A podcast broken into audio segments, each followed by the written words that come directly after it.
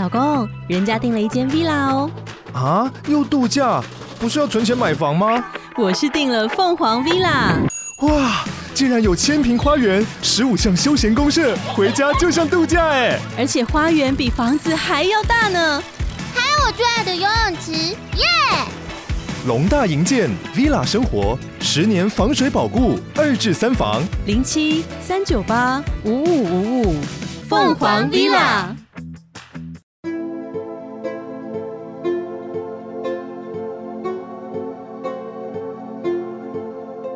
欢迎来到讲鬼讲怪，我是柯基，和你一起分享人生中各种诡异的给鬼给怪。今天要讲的是一个和章鱼有关的故事。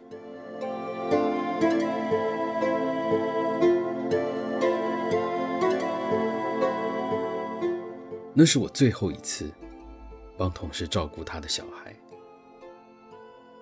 我其实。并不是特别喜欢小孩的人，有时候真的很难确定你们之间在讲的到底是不是同一件事。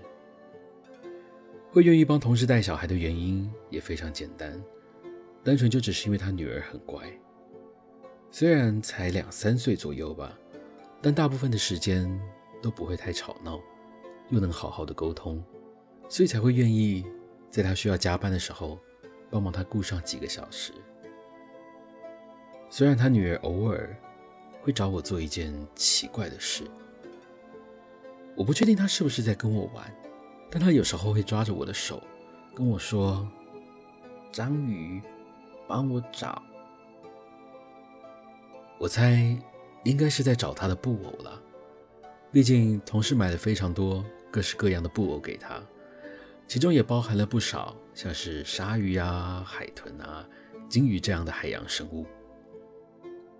但我也只是猜测而已，毕竟我从来就没有找到过。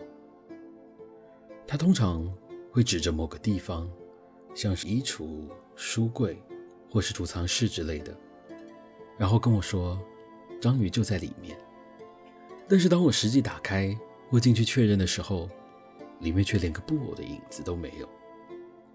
每次我跟他说章鱼不在里面的时候，他就会露出有点失望的表情，回答我：“章鱼爬走了。”我真的一直都觉得，只是同事把他的布偶收起来了而已。就在昨天晚上，我和平常一样，跟着他一起窝在客厅，玩着玩具，看看动画，等着同事下班回来。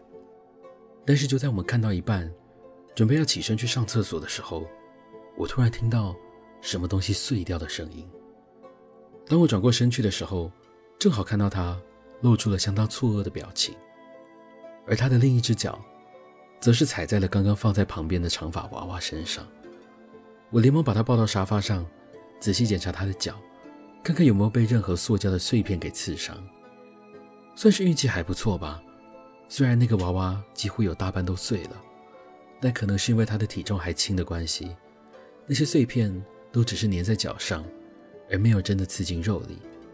就在我走到厨房去，准备要拿吸尘器来做整理的时候，我听到了他朝我这里跑过来的脚步声。当我转过身去的时候，只见同事的女儿抓着那个长发娃娃仅存的头部，把它递给了我。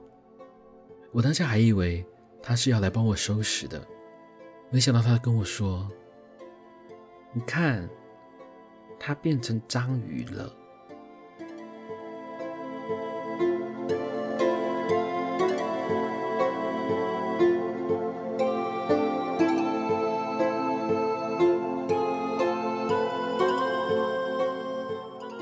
今天的故事就到这里告一个段落了。如果喜欢我们的节目，别忘了收听每周四的更新。我是柯基，我们下次见。